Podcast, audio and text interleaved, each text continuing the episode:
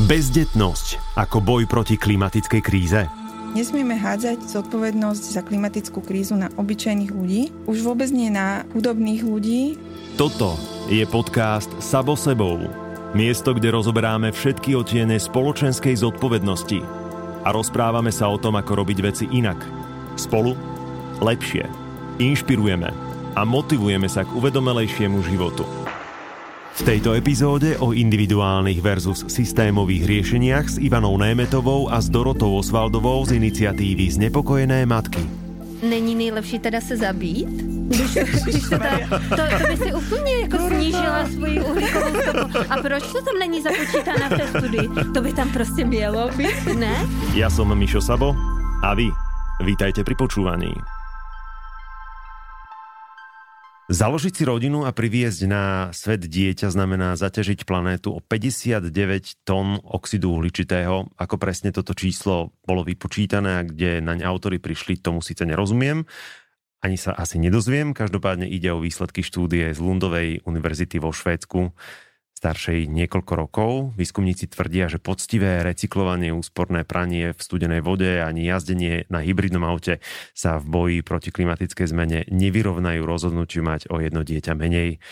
Aj preto som si povolal Ivanu a Dorotu z iniciatívy Znepokojené matky, ktoré znepokojuje globálna zmena teploty, ale znepokojuje vás aj to vyššie spomínané? No, nás táto debata dosť znepokojuje, ale neznepokojuje nás asi až tak ako tá klimatická kríza. My už fungujeme skoro dva roky a zatiaľ sme sa tejto téme nevenovali, pretože sa nám nezdá až taká podstatná, keď sa chceme baviť o reálnych riešeniach. Tieto argumenty, ktoré si povedal, sú síce zaujímavé a tiež by ma zaujímalo, ako to vypočítali, ale neprináša nás to nejak bližšie k tomu, aby sme vyriešili tú krízu. Mm-hmm. Stáva sa z toho občas taká obviňovacia taktika e, medzi ľuďmi, ktorí si začali teraz porovnávať svoju uhlíkovú stopu potrebujú s tým machrovať, že kto čo dokáže lepšie spraviť. A stiahnuť. A, a stiahnuť. Ja som napríklad v súvislosti s týmto výskumom čítala iný výskum, ktorý hovoril, že oni tam ako keby nebrali do úvahy to, že v budúcnosti budú mať ľudia nižšie emisie. My už teraz sme prijali nejaké záväzky mm-hmm. v Parížskej dohode. Aj do roku 2030 musíme znížiť tie emisie. Takže v budúcnosti ľudia budú mať vlastne e, menšiu tú uhlíkovú stopu, aj naše deti. A toto tam nebolo započítané a keď to znova ako keby prerátali podľa tých znížených hodnot, tak to vyšlo, že vzdať sa dieťaťa je rovnocenné s tým, ako keď sa človek vzdá niekoľkých transatlantických letov.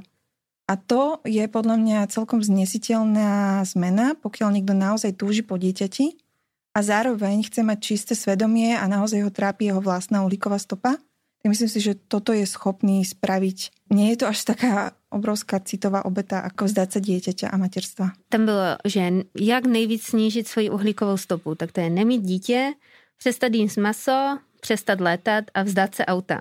Jako je tam jedna velká otázka, že není nejlepší teda se zabít, když, když se ta, to, to by si úplně jako snížila svoji uhlíkovou stopu. A proč to tam není započítané v té studii? To by tam prostě mělo být, ne? Když se takhle o tom bavíme, když se bavíme na té úrovni, co já jako individu můžu udělat pro to, abych snížila svou uhlíkovou stopu. Ale ta otázka přece takhle nestojí. Já vím, že jakoby spoustu lidí, kteří vydělávají na té klimatické změně nebo vydělávají na tom systému, který jako teď funguje, kteří třeba z vlastní nějaké uhelné elektrárny, chtějí, aby lidi snižovali svou vlastní uhlíkovou stopu, protože to nemění nic na tom, jak oni operují. Jako když si vemeš ten koláč těch emisí nebo toho znečištění, kolik opravdu ty, jako Michal nebo ty jako Ivana, kolik tam do toho přispíváte? Máš vliv na průmyslové procesy?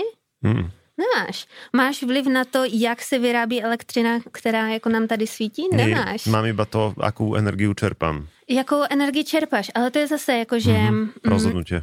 Tvoje rozhodnutí, ale taky vyžaduje to, že třeba ty jsi vlastník nemovitosti. Kdyby si byl v nájmu, tak už to zase nemáš. Mm-hmm. Já bydlím ve Vrakuni, v Bratislavě Vrakuni, takže dostat se do centra trvá městskou hromadnou dopravou hodinu a vlastně a jezdím vlakem. Já sice mám rozhodnutí jít na veřejnou dopravu. Nemůžu se rozhodnout, jako jestli ten vlak pojede na elektřinu, která je vyráběna z obnovitelných zdrojů, nebo jestli pojede na fosilní paliva, o kterých se tady bavíme. Mm-hmm. Takže vlastně ta otázka je úplně převrácená jakoby z hůru nohama. A já mám pocit, že často je to takový fackovací panák pro ty popírače klimatické změny.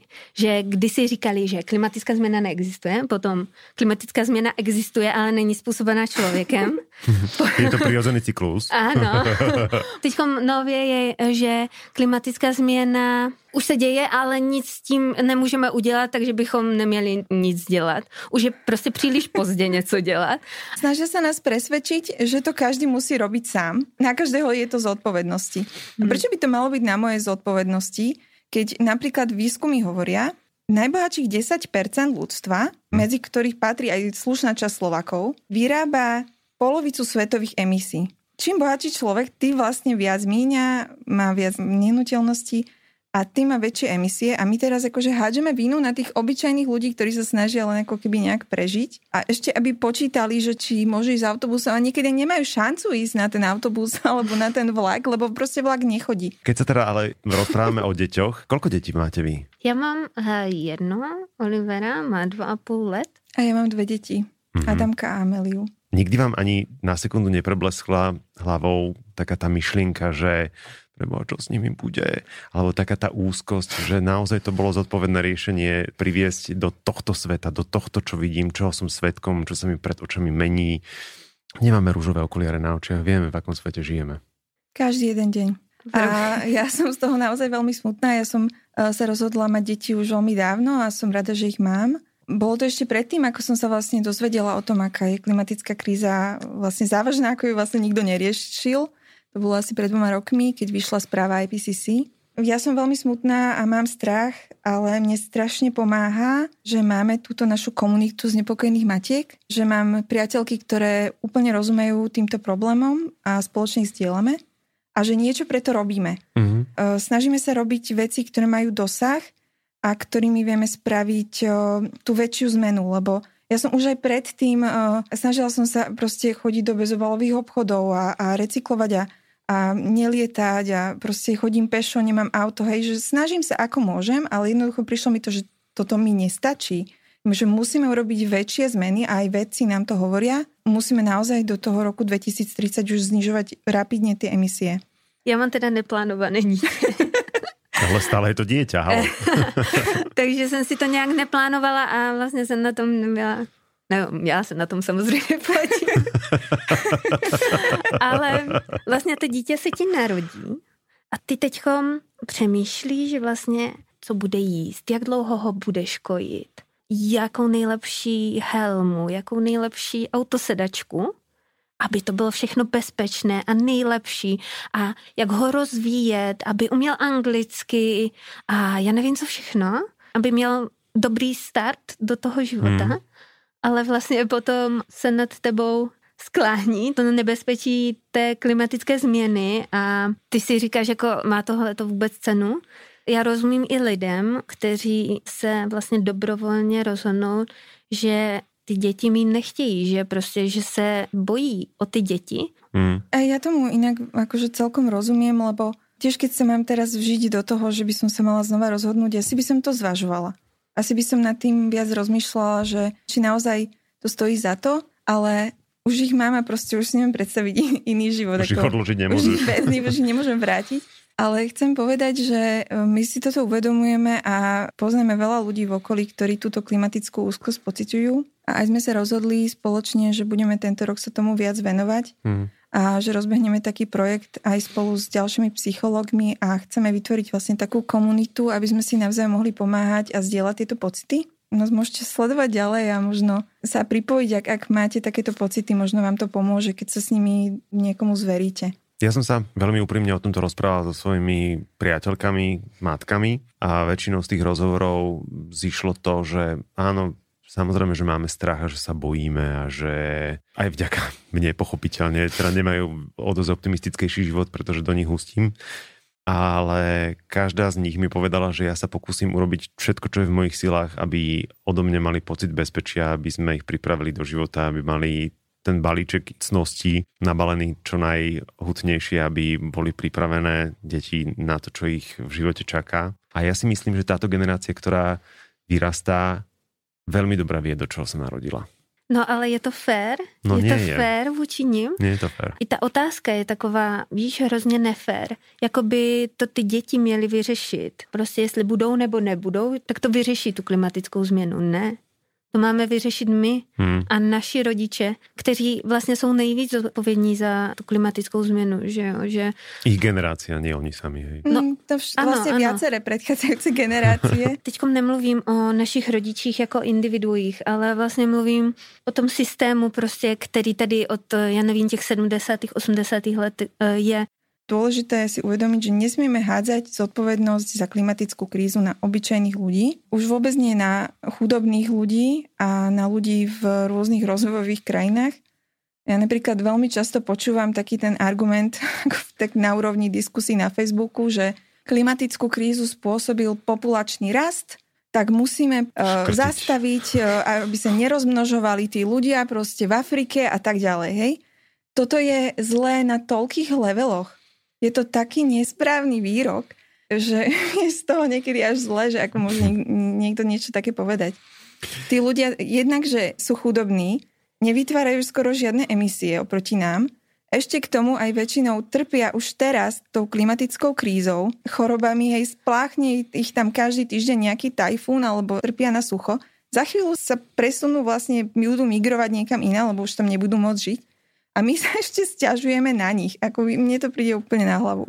Inak, keď hovoríš, tak práve teraz v tomto momente v čase nahrávania tohto podcastu žije na planéte 7 miliard 845 miliónov 423 tisíc ľudí plus, hej, lebo to číslo Mhm. rastie.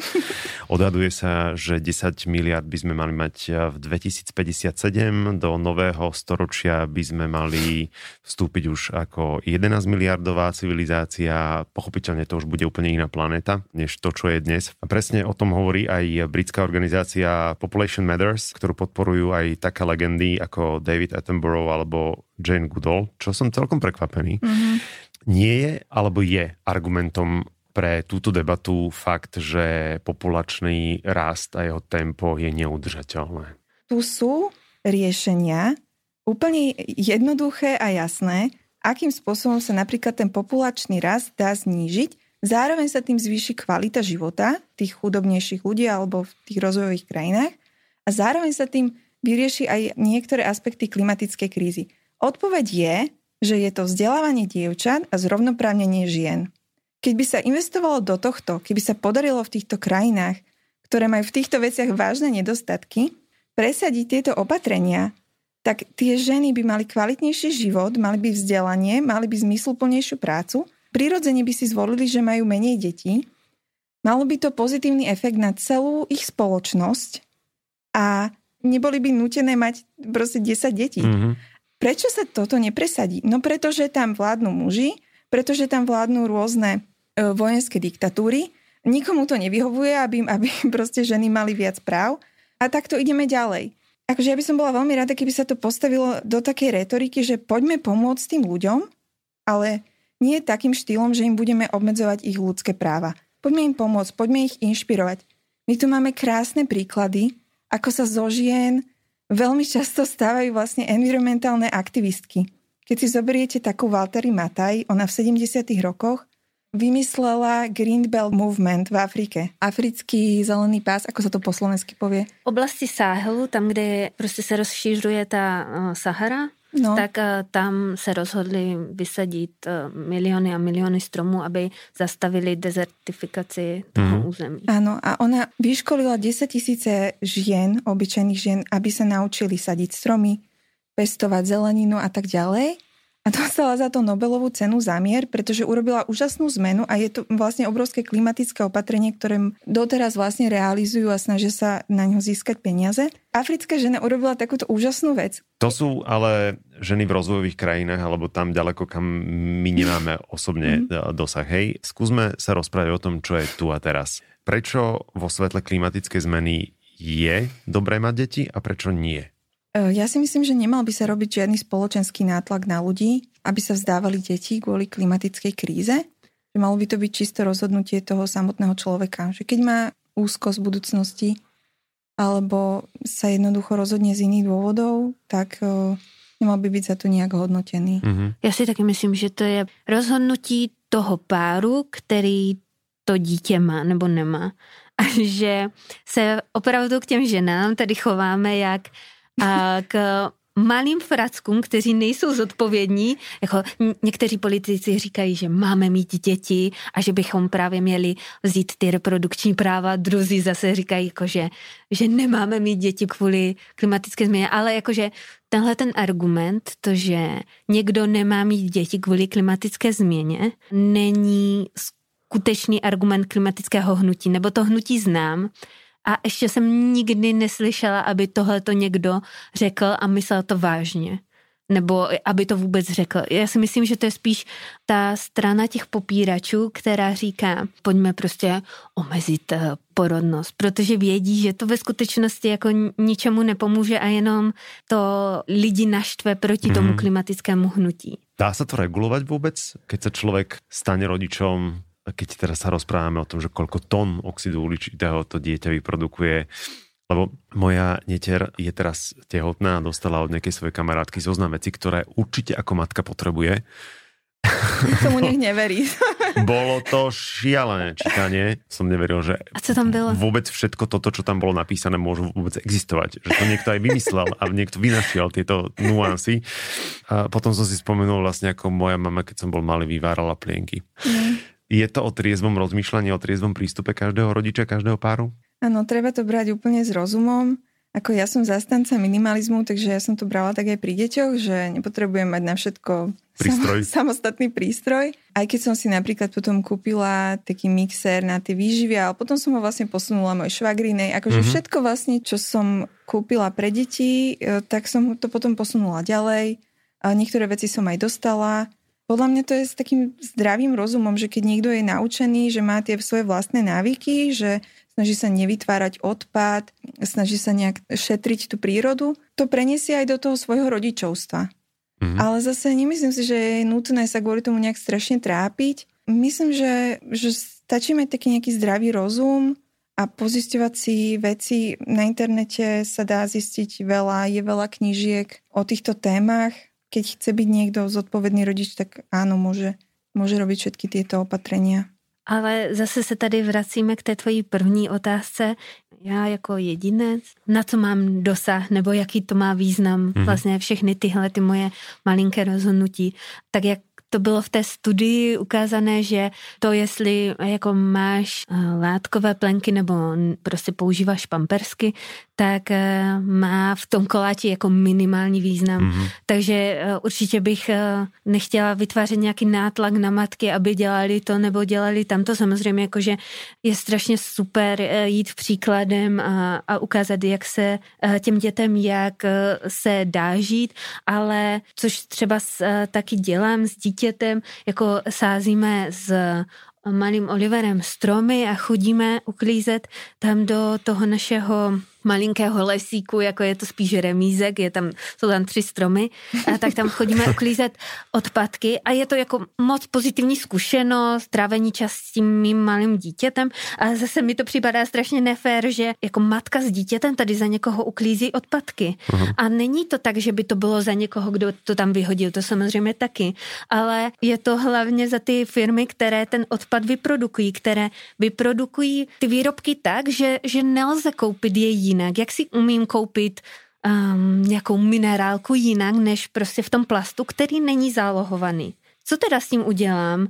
No tak eh, prostě někteří lidé to zrecyklují, ale někteří to vyhodí do toho remísku. A já hmm. tam, vždycky, jak tam chodím uklízet, tak uh, opravdu tam chodíme co čtvrt roku a co čtvrt roku tam nazbíráme velké vreca odpadků, tak tam vždycky pooznačuju na těch svých příspěvcích všechny ty firmy, které tenhle ten odpad vyrobily. A ať se, ať se prostě proto přijedou, že tady matky s dětma uklízejí za ně jako jejich nepořádek. Já učím svoje dítě, že jak si udělalo nepořádek, tak si to musí uklidit, že to nikdo neudělá za něj. Ale prostě velkým firmám to je v pořádku, že, že někdo uklízí za ně? Není. Mm-hmm. Je to také smutné, že na Slovensku ešte aj toto mu, sa musia ľudia naučiť, že tiež ideme do lesa a všade vidím odpadky. Mne to príde, že to naozaj nemáme ani základné školkárske znalosti o tom, že, Nie, že, že, že nevyhazujte kurník šopa do, do prírody Nie, svoje nemáme. odpadky. Žiaľ, no. to je vec, ktorá mňa napríklad veľmi pichá a ja viem, že veľa vecí by sa dalo urobiť e, v tomto environmentálnom a klimatickom hnutí a že ešte nás čaká veľa úloh a že veľa vecí, veľa bodov, ktoré sú pred nami, ale to, že my máme tak podcenenú environmentálnu výchovu na školách alebo už aj v predškolskom vzdelávaní, to mne príde naozaj veľmi nefér, lebo ťažko sa potom hneváš na to dieťa, ktoré rovno pred tebou zahodí napríklad žuvačku na zem, keď nemá odkiaľ vedieť a keď to od rodiny nedostane a nedostane to v škole, tak hold, fackať ho nebudem. Jo, ale zase bavme se tady o těch skutečných jako původcích uh, toho problému té klimatické krize, že opravdu to dítě, že vyhodí nějakou žvíkačku na chodník je sice jako nepěkné, nebo kdyby vyhodil nějakou uh, pet flašku prostě do lesa, je to nepěkné, je to nevzhledné, ale nemá to takový dopad na tu naši planetu a na tu krizi, které vlastně teďkom čelíme. Hmm. Je to fér vyčítat politikům, političkám, které nedělají dostatek, jsou to firmy, které nedělají dostatek. Máme tu taký veľký nedostatok eh, v uvažovaní. Ľudia ako keby nerozmýšľajú nad tým, čo bude za pár rokov alebo čo bude za pár desiatok rokov, ako keby sme na to úplne zabudli. Politici rozmýšľajú len o tom, čo sa de- udeje v tomto volebnom období, mm-hmm. alebo počas toho, ako sa bude robiť nejaký prieskum preferencií a to ich proste zaujíma a ich nezaujíma, že o 20 rokov nás tu čaká nejaký ekologický kolaps. A toto je to isté aj o tých plastoch, ale akože my sa plastom veľmi nevenujeme. Ale pred 50 rokmi sme začali vyrábať niečo, čo je jednorázové, čo sa v prírode nerozloží. Ako keby nikoho vtedy nenapadlo, že toto bude problém. Nedávno našli mikroplasty normálne v placente tehotnej ženy. Mňa to úplne šokuje, že sme sa dostali do takého štádia, že bežný človek za týždeň zje kreditku. plasty ako kreditku. Lebo ako keby nikoho to nenapadlo, že tie korporácie obrovské, všetky tie potravinárske giganty a celý priemysel vyrába niečo, a nie sú zodpovední za to, aby si to zároveň aj vyzbierali a zrecyklovali? Tu sme sa dostali teda do bodu, kedy musíme konštatovať, že rozhodnutie nemať dieťa teda nie je efektívne riešenie, že sú iné efektívnejšie alebo efektívne riešenia, či už teda na úrovni jednotlivcov, ale potom aj pri tých systémových zmenách. Často sa ale stretávam s tým, že človek, ktorý nie je až tak hlboko v tejto téme, tak nevie, čo to znamená tá systémová zmena Ľudia sa ma často pýtajú, že a ty chceš byť naspäť v jaskyni, alebo chceš, aby sme si zrušili demokraciu, aby sme išli byť socialisti, alebo vlastne, že o čo ide? Čo sú to tie systémové zmeny? Když se podíváme na ten koláč těch emisí, tam je energetika, je tam průmyslová výroba, je tam doprava, je tam zemědělství, jsou tam odpady. Všechny tyto složky se dají přece předělat tak, aby byly udržitelné a aby byly buď nízkoemisní nebo uh, jako bezemisní. Prostě co potřebujeme, to jsou peníze a ty máme a je politická vůle. A to je to, to, co, to, je, to je to, co nemáme je to o tom, abychom nastavili tu ekonomiku tak, abychom si nepůjčovali, nežili na dluh prostě těch dalších generací, ale zároveň zabezpečovali ty důležité věci pro nás, jako je zdravotní péče, sociální péče, péče prostě o staré lidi, jako je vzdělání, služby, které jsou ve skutečnosti důležité. Je důležité mít každý rok nový iPhone, nebo je důležité mít nějakou spolehlivou zdravotní péči, když ty nebo tvoje dítě jsou nemocní, tak aby se ti dostala ta zdravotní pomoc. No len klasický člověk této generace ti povie, že všetko je důležité všechno je důležité, ale když je všechno důležité, tak nic není důležité. Vlastně my si musíme nastavit priority toho, co je pro nás hmm. důležité. Protože pro mě ekonomika je důležitá jenom do té doby, kdy mi přináší dobro. Kde to přináší to dobro té společnosti? Mm. Takže vlastně takhle bych se na to zeptala a myslím si, že ta pandemie je skvělá příležitost i proto se ptát tyhle ty jako těžké a filozofické otázky. Mm-hmm. No vlastne tie systémové zmeny je, to sú o tom, ako sa prerozdelia naše verejné financie. To sú vlastne všetky tie peniaze, ktoré platia daňovníci, ktoré dostávame z Európskej únie, ako pôžičky alebo ako investície. To je vlastne súbor aj zákonov, ktoré naši zástupcovia v parlamente alebo v Európarlamente vytvárajú, aby sme fungovali ako spravodlivá spoločnosť. Týmito zmenami vieme e, nastaviť vlastne fungovanie našej spoločnosti. My vieme napríklad motivovať ľudí daňovým zákonom, aby sa znižovali emisie. Ak nastavíme ten zákon tak, že znečisťovateľ bude platiť viac za to, čo spôsobí, lebo momentálne je to tak nastavené, že ako keby odpad sa vytvorí, alebo emisie sa vytvoria a dôsledky toho potom nesieme my všetci v tej klimatickej kríze. Akože klimatická kríza je vlastne externalita. Mm-hmm. to sa tak hovorí. Ale treba ju ako keby zarátavať do tej ekonomiky, tým pádom tie emisie nemusia vznikať. Momentálne, keď sa nejakého politika alebo ekonóma spýta, že ako Slovensko prosperuje, tak on ti povie, že ako sa vyvíja naše HDP. Mm-hmm. O čom hovorí HDP? No len o nejakej hrstke ľudí, ktorí proste na niečom zarobili, alebo nehovorí ti to nič o tom, či sú ľudia zdraví, či sú šťastní, či nemáme zdevastovanú prírodu náhodou, že? alebo či nevládnu nejaké nespravodlivosti. Já, akože... já si můžu jakože uh, ilustrovat uh, to HDP. HDP roste, když ty postavíš barák, hned ho zbouráš a postavíš na jeho místě nový, tak máš prostě tři poskoky HDP dopředu, jo? protože musíš ho postavit, to stojí peníze, potom ho musíš zbourat, to taky stojí peníze a zase postavit nový, to taky stojí peníze. To znamená, že... A to stíháš za rok. To je super, že to je skvělé pro naše HDP.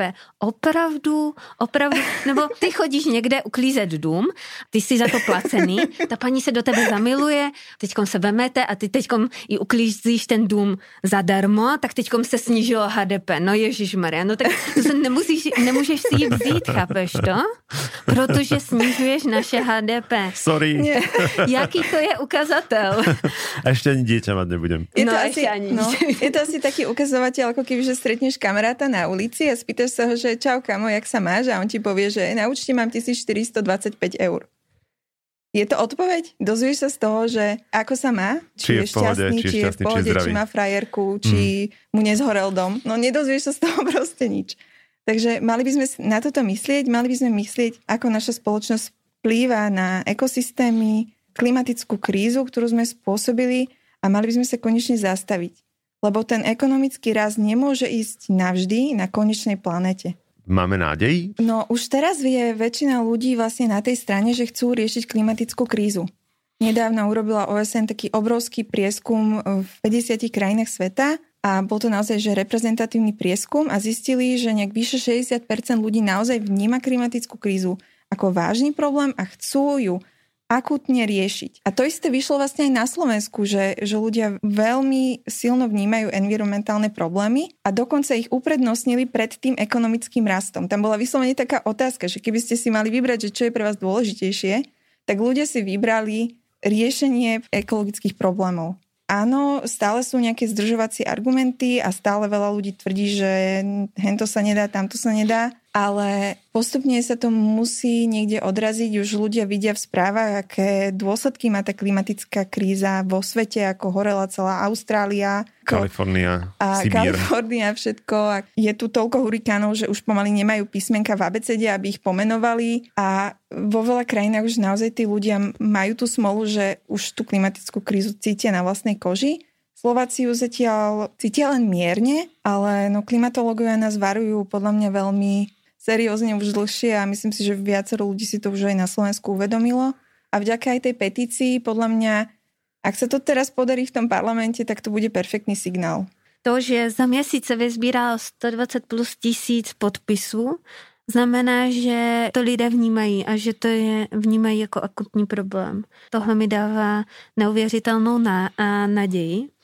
A já jsem si hledala vlastně i odpovědi na tu původní studii, kterou si zmiňoval úplně jako svou první otázku, mm-hmm. která tam zahrnula jakoby další možnosti řešení. A jedna z těch jako nejefektivnějších řešení jako snižování té uhlíkové stopy bylo právě přispívání na environmentální organizace, které umí tento problém efektivně řešit, anebo jako sám stát se aktivistkou aktivistou.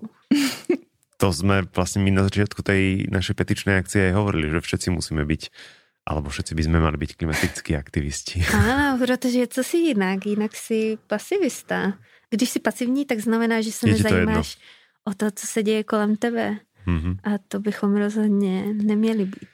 Čomu sa upierate? Teď k té klimatické petici. Tej sa upieram aj ja. Už jenom to, že o tom se teď tak strašně intenzivně mluví, nebo já mám aspoň pocit, že se o tom intenzivně mluví. Áno, v našej bubline sa o tom hovorí. Keď by sa tá bublina tak rozširovala.